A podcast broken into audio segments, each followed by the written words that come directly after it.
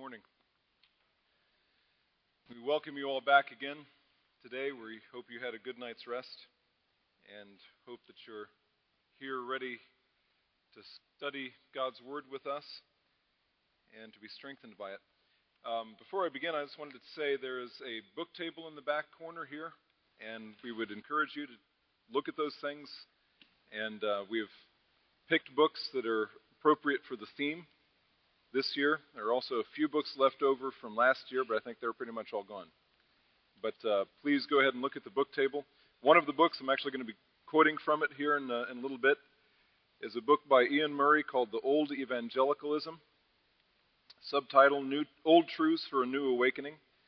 And uh, this book is excellent. I tell everyone um, if Iain Murray has written it, you just ought to go ahead and read it, buy it and read it, because it's, it's good. Nothing new in Iain Murray's books, which is why it's so good. what he does is point us backwards uh, to men who were faithful men. Read Iain Murray's books. I'll be quoting from him in a minute. Please turn with me to 2 Corinthians chapter 6. Starting in verse 14.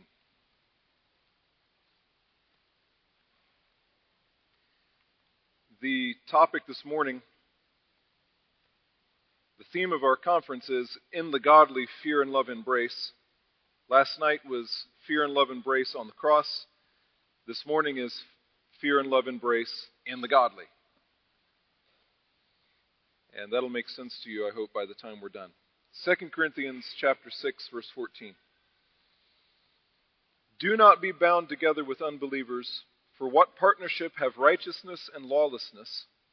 Or what fellowship has light with darkness? Or what harmony has Christ with Belial? Or what has a believer in common with an unbeliever? Or what agreement has the temple of God with idols? For we are the temple of the living God. Just as God said, I will dwell in them and walk among them, and I will be their God, and they shall be my people. Therefore, come out from their midst and be separate, says the Lord, and do not touch what is unclean, and I will welcome you, and I will be a father to you, and you shall be sons and daughters to me, says the Lord Almighty. And then, chapter 7, verse 1. Therefore, having these promises, beloved, let us cleanse ourselves from all defilement of flesh and spirit, perfecting holiness in the fear of God. Let's pray together.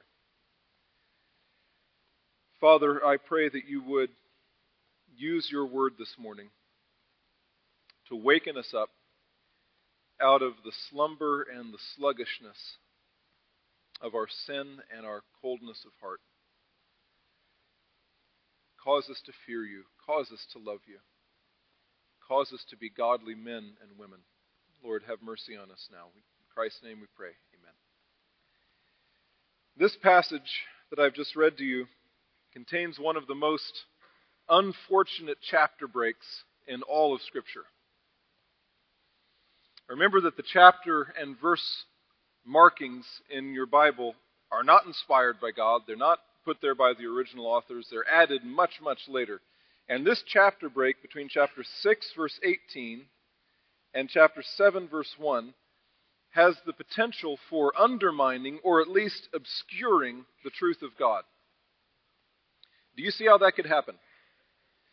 You're on Tuesday, you're reading 2 Corinthians chapter 6. And you read chapter 6 and you read God's commands to be separate from unbelievers. You read these amazing promises at the end of chapter 6 where God Himself says, I will dwell in them and walk among them, and I will be their God, and they shall be my people. I will welcome you. I will be a father to you, and you shall be sons and daughters to me, says the Lord Almighty and you read those promises on Tuesday. And then you put your Bible down, you go about your day, and then on Wednesday, or Thursday, or Friday, or next Tuesday, depending on how disciplined you are, right?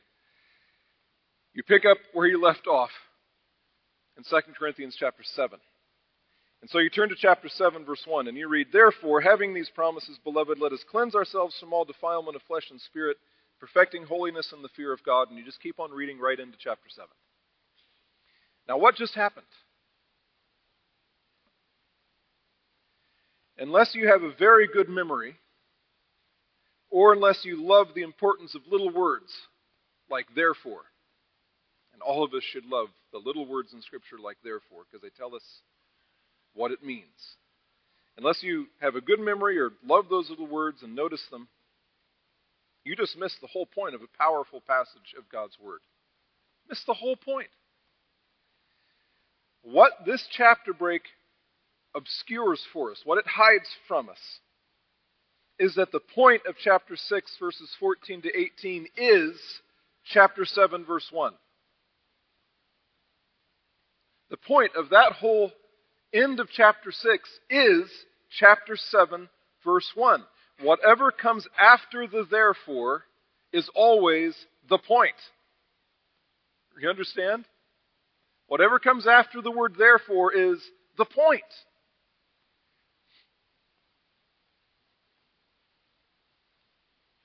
So, what is the point of giving us these promises at the end of chapter 6? The point is chapter 7, verse 1. Therefore, having these promises, beloved, let us cleanse ourselves from all defilement of flesh and spirit, perfecting holiness in the fear of God. Now, why does that seem strange to us? It seems strange because the Holy Spirit puts two things together that we want to keep infinitely apart. The Holy Spirit puts together the rich promises of the gospel of the grace of God and the command to fear God. And the Holy Spirit does not just happen to mention these two things in close proximity to one another. It's not just a random, meaningless happenstance where these two words just happen to appear close together. No, the Holy Spirit binds the word promises and the word fear together inseparably. The Holy Spirit says, since you have these gospel promises, since you have these promises of the grace of God, since you have these promises of the merciful fatherhood of God, since you have these promises, use these promises to fear the Lord. And that does not make sense to us, does it? It doesn't make sense to us because we have been taught that the gospel of God, the grace of God, and the fear of God are mutually exclusive. We have been taught that they do not and cannot go together. We want either or, either fear or love, but not both. And so we hear about the fear of the Lord. And we immediately protest. And we say something like this, but 1 John 4:18 says, does anyone know what 1 John 4:18 says? Yeah, it says, There is no fear in love, but perfect love casts out fear because fear involves punishment, and the one who fears is not perfected in love. And we say, See, there it is.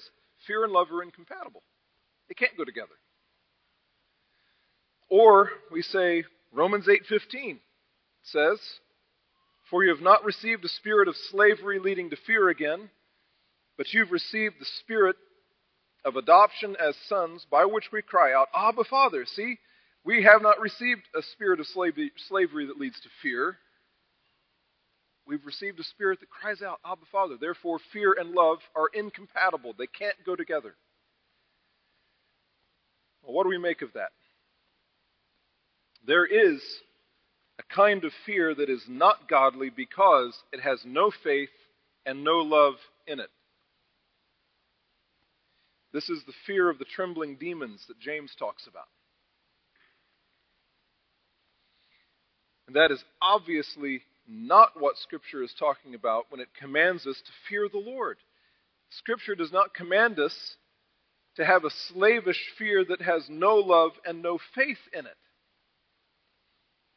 The fear of the Lord is filled with love and filled with faith in the godly.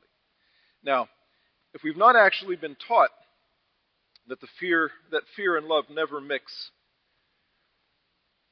if we haven't actually been taught that, we have certainly caught that from the atmosphere of American evangelicalism. American evangelicalism oozes this notion that fear and love never embrace. And it comes out all over the place. It comes out in how we've reduced the cross of Jesus Christ to a sentimental emblem of our own loveliness. That's what American evangelicals have done with the cross, you understand. It's a sentimental emblem of, of our own loveliness rather than a gruesome, terrible reality of our sin and God's judgment and holiness. It, it comes out in the way that we think about leadership in the church and in the home. It comes out in the way that we think about worship and how we worship. And how all of our worship is soft and sentimental and easy and has no place for fear and trembling. This idea that fear and love never embrace oozes out of us everywhere. And I don't care what church you're in or what books you read, if you're alive in 21st century America, you have caught this notion that fear and love are mutually exclusive. It's in the air that you breathe. How many times have you heard that when the Bible speaks of fearing the Lord, it's merely talking about reverence and awe? You heard that often? The problem with that is that when the Holy Spirit breathed out the words of Scripture, he used particular words that actually mean something. And in Hebrew, the three words usually translated fear really do mean fear, or even terror, or dread. For example, Psalm 119, 120. David says, My flesh trembles for fear of you and I am afraid of your judgments. And those words mean exactly what they say. He trembles for fear, he's afraid. There are other words in Hebrew for mere respect or reverence or honor. For example, the words in the in the command in Exodus 20, honor your father and mother. That's a word that means honor. It's not the word for fear. In Greek, the word for fear or terror is phobeo, from where we get phobia. How many of you have phobias? My wife is afraid of spiders, deathly afraid of spiders. That word, phobia, comes from the Greek word fear. And there's a different word in Greek for honor. And so, even with this distinction in both Hebrew and Greek, so many Christians still assert that fear merely means reverence. We don't like the word fear. It means reverence, it means respect. As if God, through His Holy Spirit, could not select the right word hundreds of times. Some would rather believe that than to believe that we must fear God. And so the tragedy of modern Ameri- of the modern American church is that we are no longer capable of being terrified. The church should become a place of terror again. It should be a place where God continually has to tell us, as He continually tells His people throughout Scripture, fear not. Don't be afraid. But we've created a church where that never has to be said to us by God.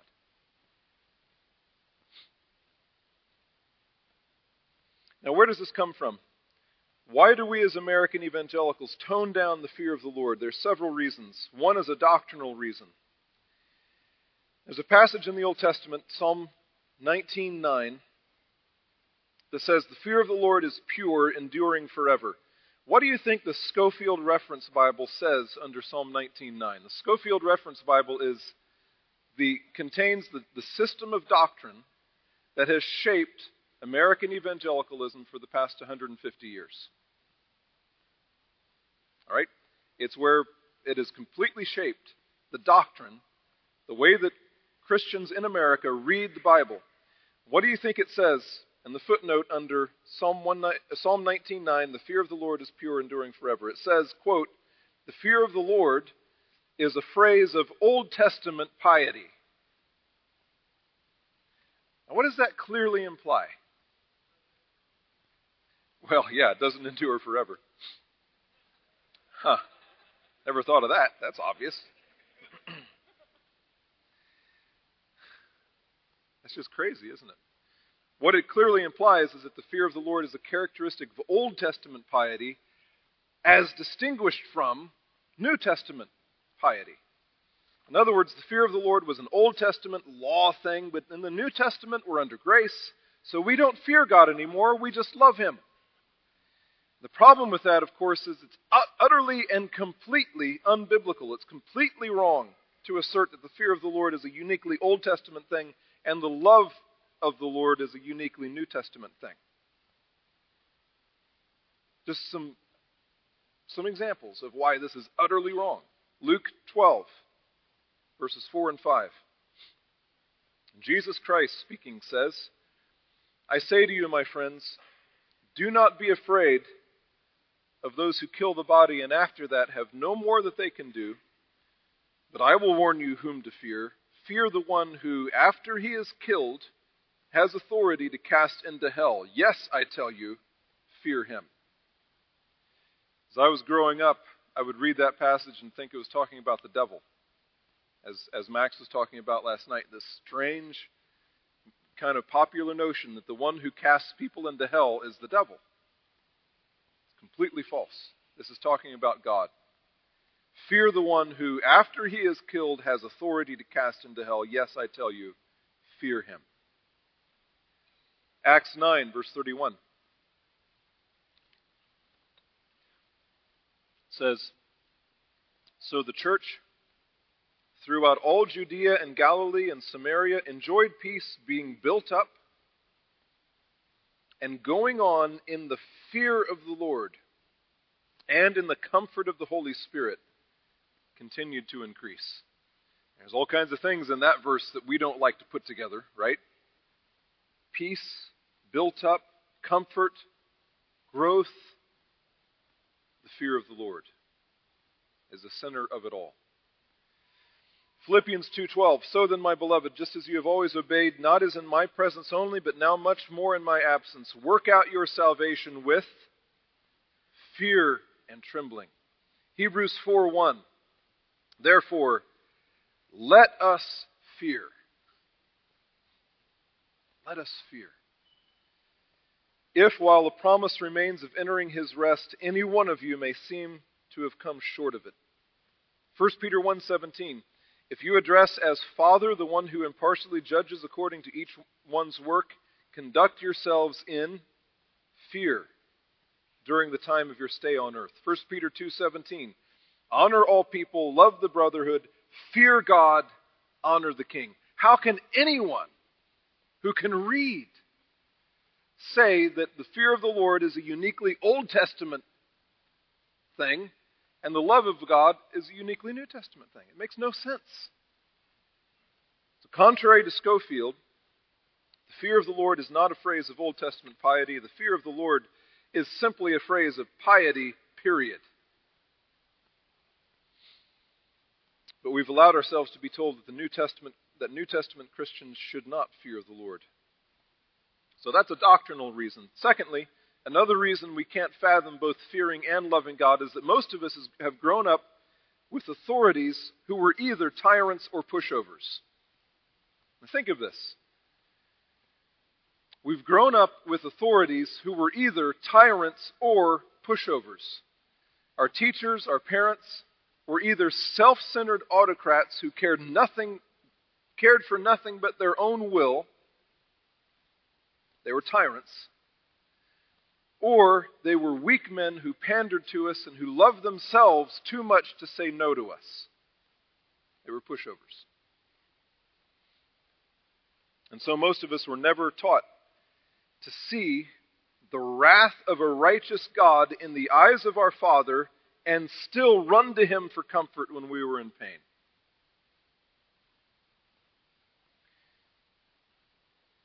The same is true in our churches. We have no experience of pastors and elders who would discipline us out of deep concern, who would discipline us out of deep concern and tender love for us. We have no grid for understanding that. And so we have been trained from our earliest days like oil and water, fear and love don't mix. It's one or the other. You either fear a man or you love him. and we've become men and women who have no fear of God before our eyes. A third reason that evangelical churches are filled with people who do not fear the Lord has to do with how we evangelize. Think of the typical evangelistic appeals that are used and popular for the last 150 years. It's some variation of God loves you and has a wonderful plan for your life. That was boiled down to that one line, but that has been the content of evangelism for a very long time. The evangelical church has almost completely abandoned what our forefathers called law work. We have abandoned the kind of preaching and evangelism that strips people bare that holds up the holy law of God to unregenerate people and says, This is the standard, and you have broken it. This is the standard. You must keep it, or you will die. We've stopped declaring to unregenerate people that there is a holy God in heaven who has holy laws that they must obey. And we've been so afraid of being called legalists that we have completely abandoned the kind of preaching and evangelism that in the past led to great awakenings and lasting conversions. Our evangelism is all about forgiveness and heaven and wonderful plans. We've stopped telling unregenerate people that God requires them to obey. We've stopped telling them that God says, let the wicked forsake his way and the unrighteous man his thoughts. We've stopped telling them what Jesus himself declares If anyone comes to me and does not hate his own father and mother and wife and children and brothers and sisters, yes, and even his own life, he cannot be my disciple. We've forgotten the Apostle Paul's own testimony of how he came to know God in Galatians 2:19 for he says for through the law I died to the law so that I might live to God. The law came and killed me, Paul says. It stripped me bare. It showed me how empty I was, how helpless I was, how weak I was, how wretched. It killed me. Left me completely hopeless, so that my only hope is to turn to God for mercy. Through the law, I died to the law so that I might live to God. In other words, what we have been doing in the American church for the last 150, 200 years is that we have inoculated our converts against the fear of the Lord. We ourselves have been inoculated against the fear of the Lord. Because the evangelism of the modern evangelical church never starts with the law of God and the holiness of God and the demands of God and the wrath of God and the certain inevitable terrible judgment of God. Never starts there. Instead, we start with the love of God and the mercy of God and the forgiveness of God. What does that lead to? What kind of a Christian does that kind of evangelism produce? What kind of church does that kind of evangelism produce? In his book that I mentioned earlier, The Old Evangelicalism, Iain Murray deals with this over and over and over again. I'm, I hope many of you buy this book, and if we run out, just order it and get your own. In the first chapter, in a chapter called Preaching and Awakening, he writes this. He says, where the gospel is presented solely as forgiveness, only as a change of status before God, it may appeal to the self interest of the unregenerate. A person may, quote, believe that message and still be content to live an unchanged life. He becomes a Christian and yet knows no moral, ethical revolution but where the conscience is more thoroughly dealt with by the law of God, a larger need comes into view, and one which forgiveness alone would not answer. There must also be a change of nature, a deliverance from self, a new life. The desire of a true convert, convert is that he may never sin again. Such a person will pray as William Wilberforce once prayed, Oh God, deliver me from myself.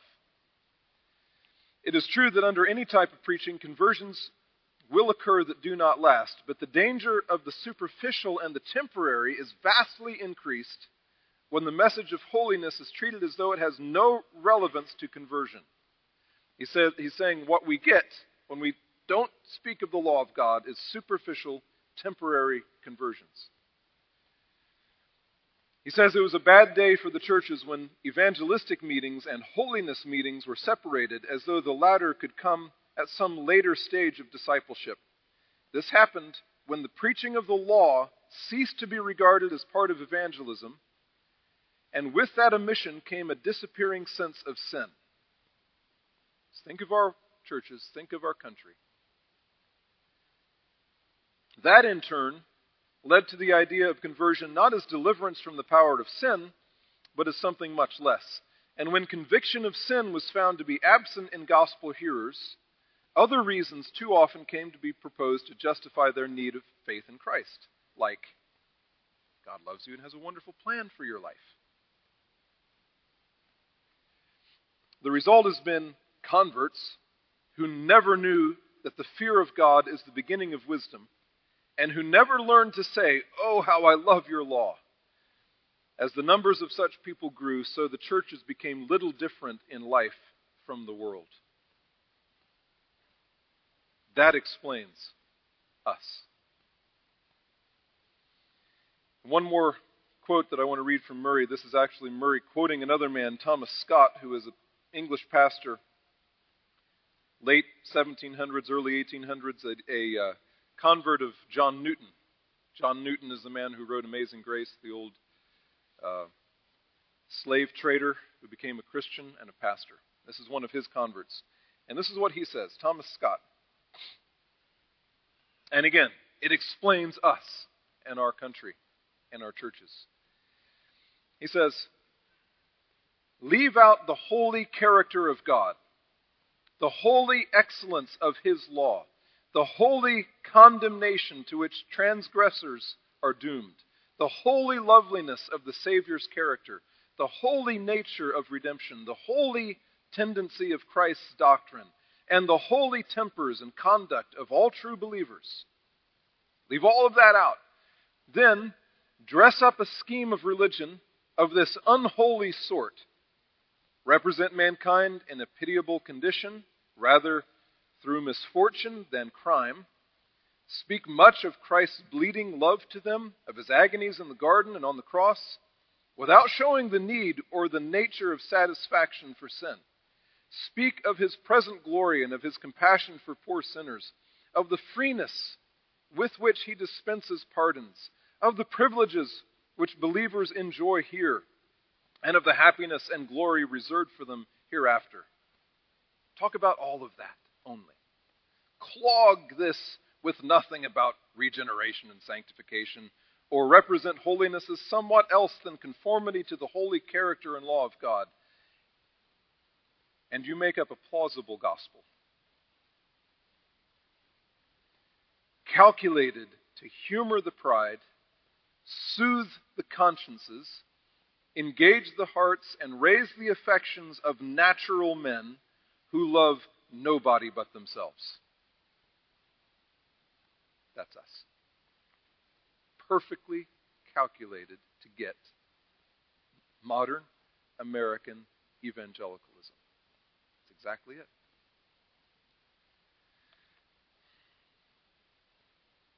That is what is accepted as normal in the church today. And so, when we come to a passage of Scripture like this one, 2 Corinthians 6, in chapter 7, verse 1, it's almost inevitable that we miss the connection between chapter 6 verse, and verse 1 of chapter 7.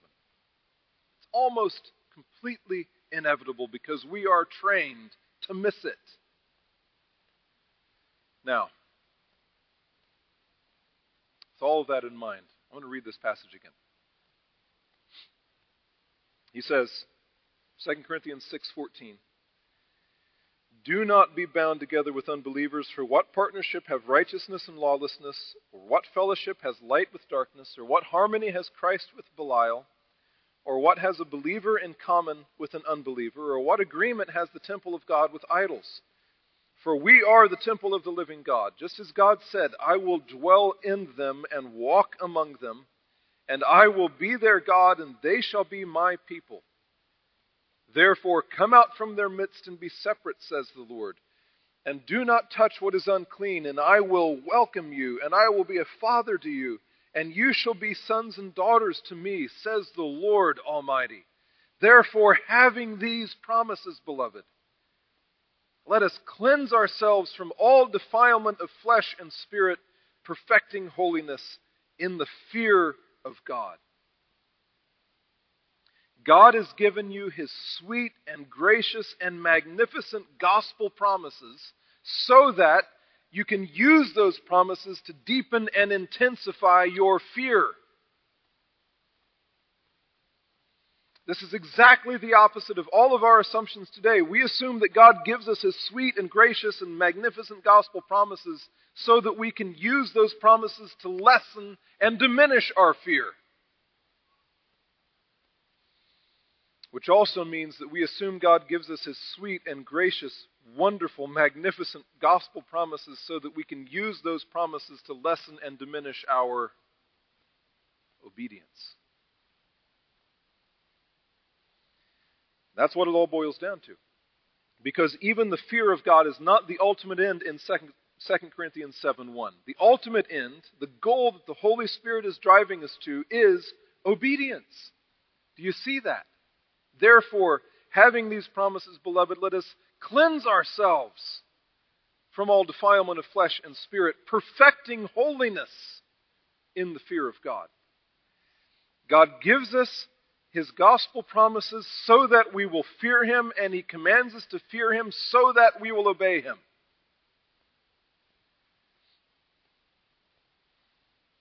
We must use his gospel promises cleanse ourselves from all defilement of flesh and spirit, and to perfect holiness in the fear of God, which is simply to say that fear and love embrace in the godly.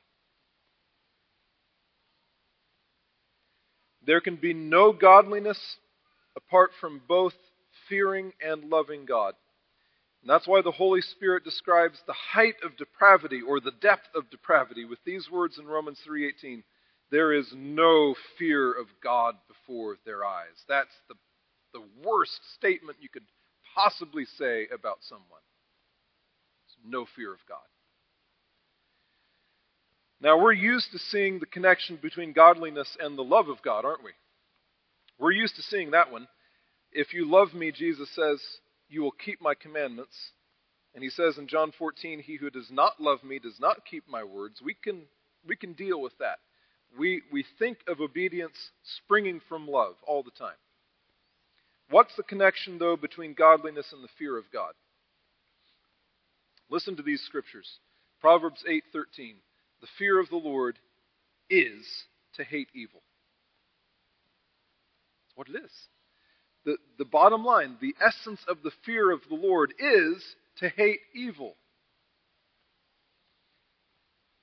In Proverbs 14:27 says, "The fear of the Lord is a fountain of life, that one may avoid the snares of death."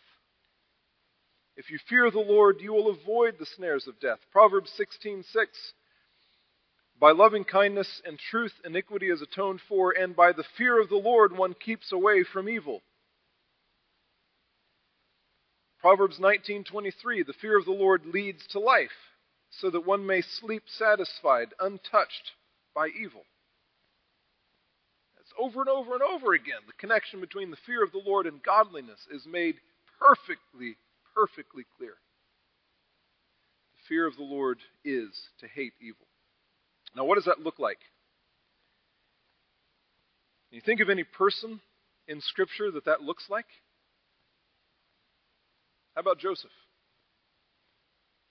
Remember what happens with Joseph when he's in Potiphar's house and Potiphar's wife repeatedly, over and over again, tempts him sexual immorality with her. And what is, what is his defense against that ultimately? Do you remember what he says? How can I do this great evil and what? Sin against God. How can I how can I I fear the Lord? I fear the Lord. How can I possibly do that? I fear him. And so he ran. It looks like what Max talked about last night from Psalm 51, King David.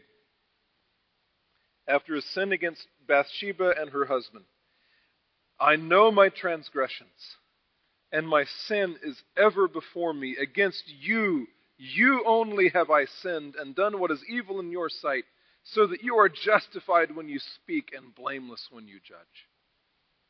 It's the fear of the Lord.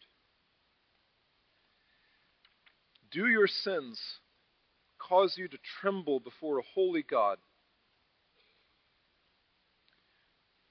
Or have you twisted Scripture in such a way that the gospel makes you without compunction of conscience? Have you twisted the gospel so that you use it not to fight your sin, but to make a truce with your sin?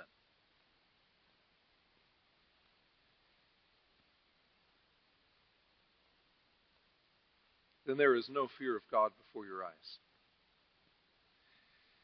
Now, what always goes along with the fear of the Lord? Listen to these words. Acts 9:31. So the, the church throughout all Judea and Galilee and Samaria enjoyed peace, being built up, going on in the fear of the Lord and in the comfort of the Holy Spirit. It continued to increase. Comfort, peace. Psalm 47, 1 and 2. Oh, clap your hands, all peoples. Shout to God with the voice of joy, for the Lord Most High is to be feared. A great king over all the earth. Joy and fear. Psalm 130, 1 to 4. Out of the depths I have cried to you, O Lord. Lord, hear my voice. Let your ears be attentive to the voice of my supplications. If you, Lord, should mark iniquities, O Lord, who could stand? but there is forgiveness with you that you may be feared. That is fear and love kissing, embracing, going intimately hand in hand. Psalm 103 The Lord is compassionate and gracious, slow to anger, and abounding in loving kindness. He will not always strive with us, nor will he keep his anger forever. He has not dealt with us according to our sins, nor rewarded us according to our iniquities. For as high as the heavens are above the earth, so great is his loving kindness toward those who what? Fear him. As far as the east is from the west, so far has he removed our transgressions from us. Just as a father has compassion on his children, so the Lord has compassion on those who fear him. For he himself knows our frame. He is mindful that we are but dust. As for man, his days are like grass, as a flower of the field, so he flourishes. When the wind has passed over it, it is no more, and its place acknowledges it no longer. But the loving kindness of the Lord is from everlasting to everlasting on those who fear him and his righteousness to children's children, to those who keep his covenant and remember his precepts to do them. This is a fear that is filled with love, filled with comfort, filled with peace. Deuteronomy 10:12 Moses says, "Now Israel, what does the Lord your God require from you but to fear the Lord your God, to walk in all his ways, and to love him, and to serve the Lord your God with all your heart and with all your soul? If you do not fear the Lord, then you do not love him. You cannot love him if you don't fear him. And you cannot fear him in this way unless you love him. And if you neither fear nor love him, then you cannot serve him with all of your heart and with all of your soul. In the godly fear and love May God help us. May he help us to escape the poison that is all around us in the church so that we can love and fear him and serve him right. Let's pray. Dear God, please have mercy on us. And I pray that you would open our eyes to the fog that is everywhere around us, that is so, that we are so quick to breathe in ourselves, Lord,